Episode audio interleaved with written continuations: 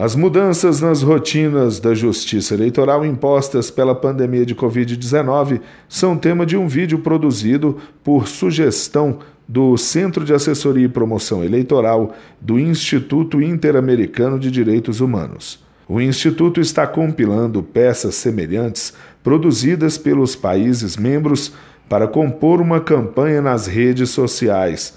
A peça foi produzida pelo Núcleo de TV da Assessoria de Comunicação e pela Assessoria de Assuntos Internacionais e Cerimonial do TSE, em português, mas também com legendas em inglês e espanhol.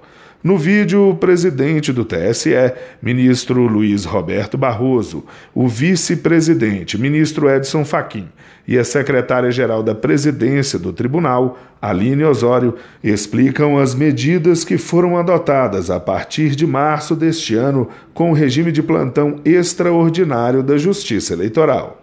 Do TSE, Fábio Ruas.